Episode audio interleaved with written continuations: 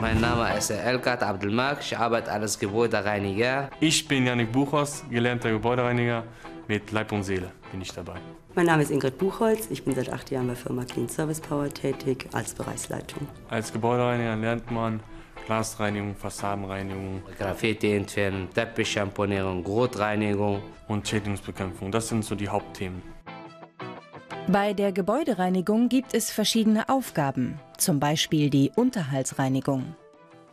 Reinigungskräfte putzen Büros, saugen Böden und machen die Sanitäranlagen sauber.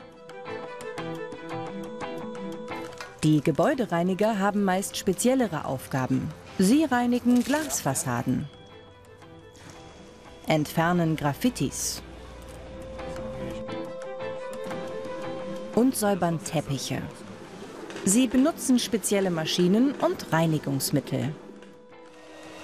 Mehr über den Beruf des Gebäudereinigers erfahrt ihr im nächsten Teil.